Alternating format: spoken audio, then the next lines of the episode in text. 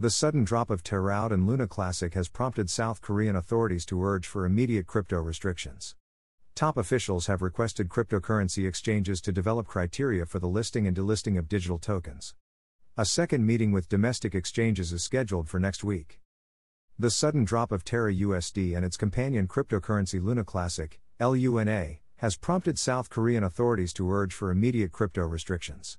Top officials have now requested cryptocurrency exchanges to develop criteria for the listing and delisting of digital tokens, according to a recent report, in order to protect investors from yet another disaster.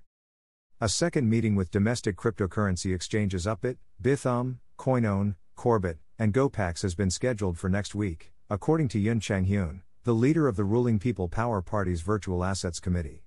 The primary goal of the conference, according to the politician, is to agree on a draft of the non binding guidelines.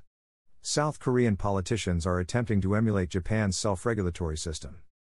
The authority also stated that the cryptocurrency business has been neglected for far too long without order and discipline, emphasizing the shortcomings of the cryptocurrency as compared to traditional finance.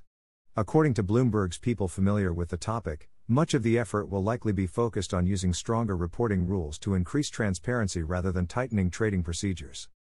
The representatives of four of the five South Korean Bitcoin exchanges have confirmed the second meeting so far, although they are unaware of the agenda.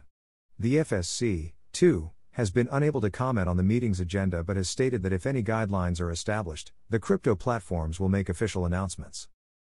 Note I'm enabling this option to ask you to support my website. Just a small donation can help me to grow my website and you will get the best content. Your small amount makes a big difference in our journey. You can pay me by using PayPal.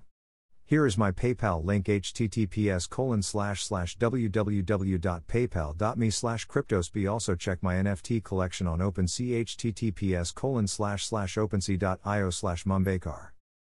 Thank you.